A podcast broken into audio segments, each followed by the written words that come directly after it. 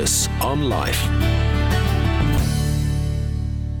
Hello, welcome to Lucas on Life, and what an amazing week it's been in the Tokyo Olympics. We had medals Monday as swimmer Adam Peaty, high divers Tom Daly and Matty Lee, and cyclist Tom Pidcock all won gold in Tokyo on a great day for Team G B. Duncan Scott and Tom Dean brought home gold and silver in the two hundred metres freestyle swim. The British team haven't done that since nineteen oh eight, and the world seems to have stumbled onto the nail-biting drama of taekwondo, where a swift kick in the head can lead to medals glory. Whether you love sport, relish the Olympics and get up in the middle of the night to see various competitions live, or you loathe the whole thing and can't wait for it to be over, we can't fail to admire the grit, mental and physical discipline that all the athletes show as they give themselves to the biggest moment of their lives. They lived through years of early morning workouts and punishing routines. They have to show steely discipline to get anywhere near an Olympic podium. And so, sports fans or not, there are lessons that we can learn from the Olympians about the power of possibility, about mental and physical discipline, about living heart healthy. It was about thirty years ago when I made what I thought was the final decision. I'm not an athlete, I concluded, and so physical exercise would not be part of my life. I would eat sensibly, drink moderately, but my ever-increasing shadow would not darken the doors of a gym. Those who worked out, I decided, were not mere mortals like me. And as for those Olympic-level competitors, they were demigods, epic souls to admire, but impossible to emulate. This anti-fitness choice came after careful consideration of extensive data, like the fact that bending over to tie up my shoes took my breath away. And I had a long history of being rubbish at anything remotely sporty. I still blush crimson when I remember playing football during high school. Despite being placed in the defensive position of left back, I enthusiastically dashed all over the field for the first five minutes of the game, until our irate and unnaturally chiselled sports teacher blew his whistle and, punctuating his questions with swear words, asked me what on earth I was playing at. I had no defence, literally, seeing as I was offside at the front of the field instead of being dutifully defensive at the back of the field. I knew back then that I'd never be able to bend anything like Beckham. And I hated rope climbing, mainly because I couldn't ever climb a rope, which is a shame, because rope climbing was an Olympic sport until nineteen thirty-two, and I understand it's threatening to make a comeback. Even though I was moved when I read about the gold medal winning performance of Olympian George Eyser, who won the rope climbing event in nineteen oh four and did it with just one wooden leg, I knew that even with two legs of my own, I'd be absolutely hopeless. And I was a chaotic jumble of bouncing limbs on the trampoline. I'd come last in the cross-country run and complained that oxygen was not provided. I was pretty good at cricket when it came to keeping score, not playing it. And so all of this led me to conclude if sedentary living became an Olympic activity, I might stand a chance at victory, but until then, I had no hope. All of which makes me wonder, in what other areas of my life have I hoisted a white flag of surrender and submitted myself to a sentence of sameness? Have I unwittingly decided that, like the proverbial leopard, I can never change my spots? We all make endless decisions, most of them subconsciously, about what we can and cannot do, and so we write ourselves off from possibility and potential. Where have we decided that everything might change, but we can't? Have we succumbed to that innocuous habit pattern, which is more annoying than perilous, or the silent stalking of addiction, which doesn't send us an email to announce that we're trapped in its grasp? We don't pray because we think we can't pray. We don't risk because we think it's not in our nature to take a risk. We don't learn a new skill because we've decided it's too late to learn a new skill. And often, we're quite wrong. Some things that we think we can't do can be done. A few years ago, I changed my mind about me. Today, I can only look at those Olympians with admiration, but I work out three times a week. I lift weights, puff and pant on an elliptical, and hang upside down like a bat on an inverter, which is odd, but apparently has some benefits. I'm healthier at sixty-five than I was at thirty-five, and it's due in part because I started to believe that I could live differently. If anyone should believe that we can change, we Christians should.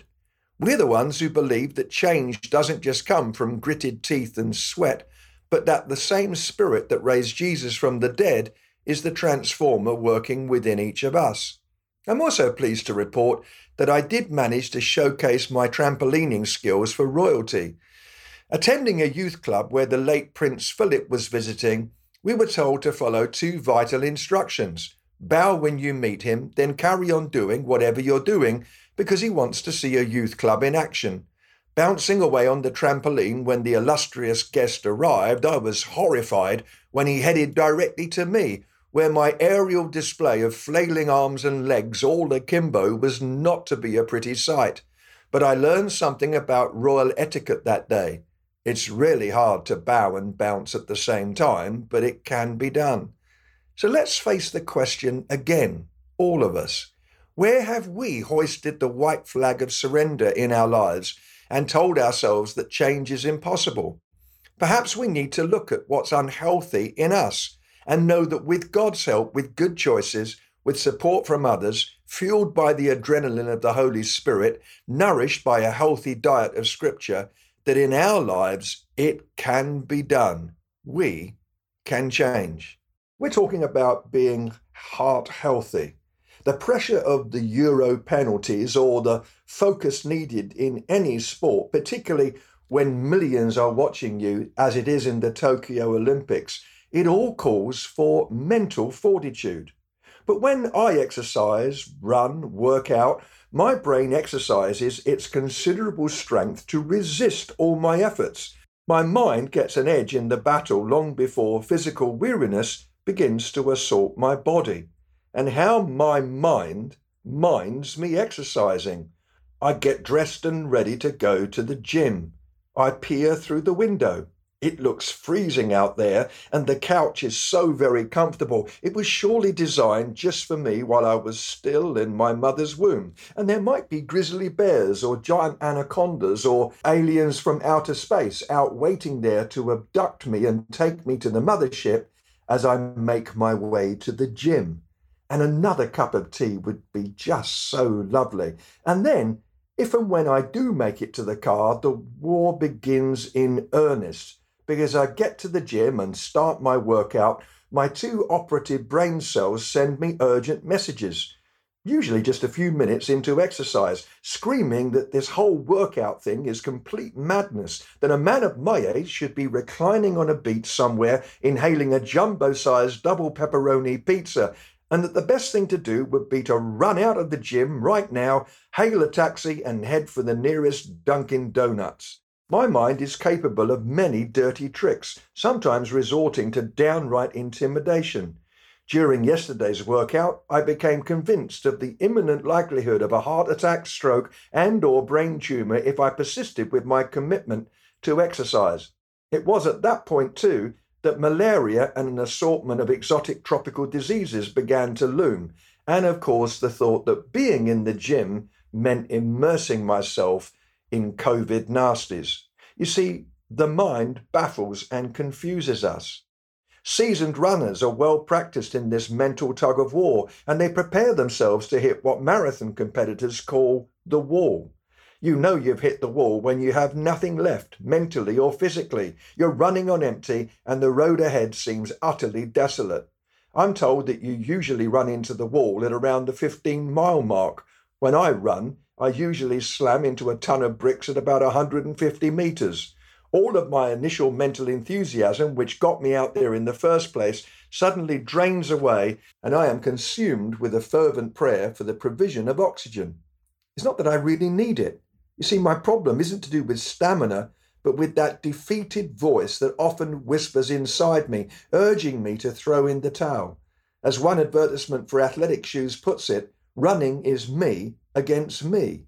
The question is, which part of me will win? The faith-filled, passionate, disciplined me, or the bloke who prefers lifting a hamburger to my mouth rather than power-lifting weights over my head? And I can hit the proverbial wall in many other areas of my life too. That same internal nagger insists that I can't pray effectively, that I'm a failure as a husband, parent, leader and friend, and that massive disaster and failure is probably just around the corner anyway. So what's the point of trying? But it is worth trying. So in addition to fighting flab physically, building muscle and increasing my stamina, I need to exercise my mind too. Scripture calls us to think on whatever is good, pure, honest, and of good report. We're told to take our thoughts captive. But what does that mean? More after this. Take every thought captive. That's what the Bible calls us to do if we're to live heart healthy.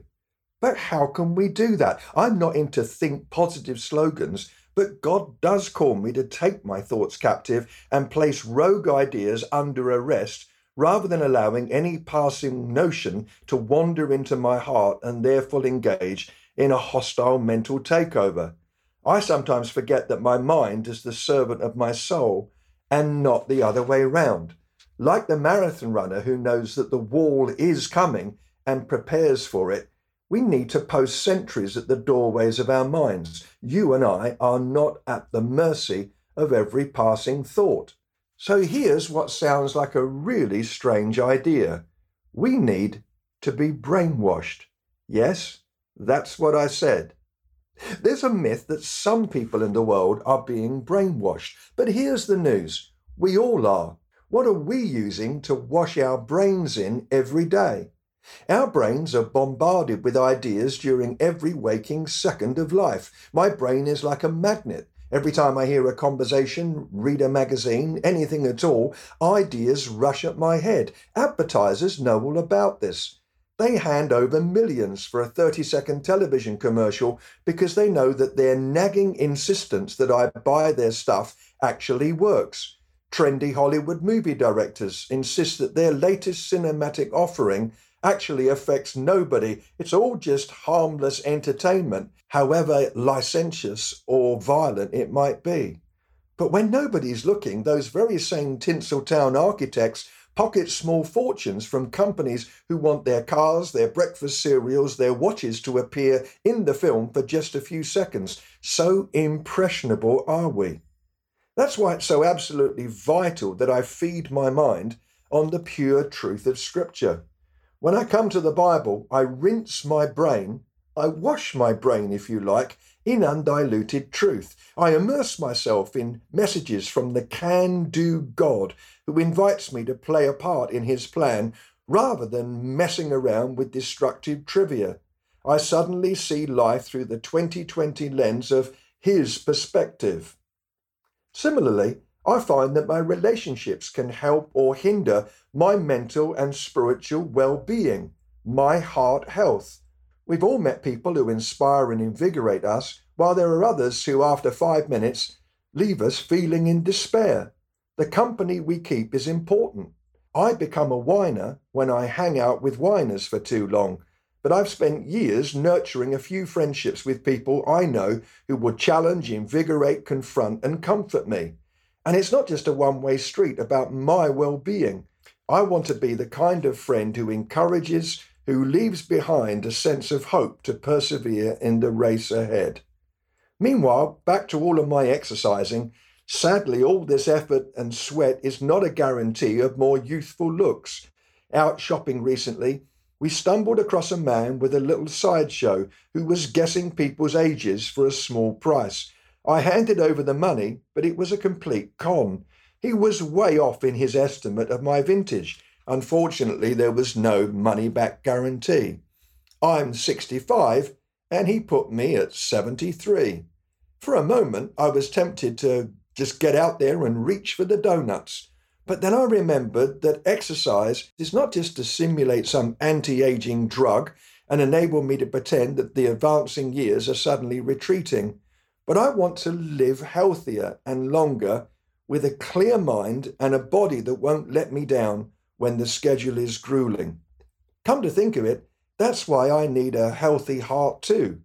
Better, longer living that can steer me through the storms, when circumstantial tremors threaten to shake my faith, when the trusted colleague has an affair, or the child my friend prays for dies in an accident, when God seems very long distant and nothing seems to make sense.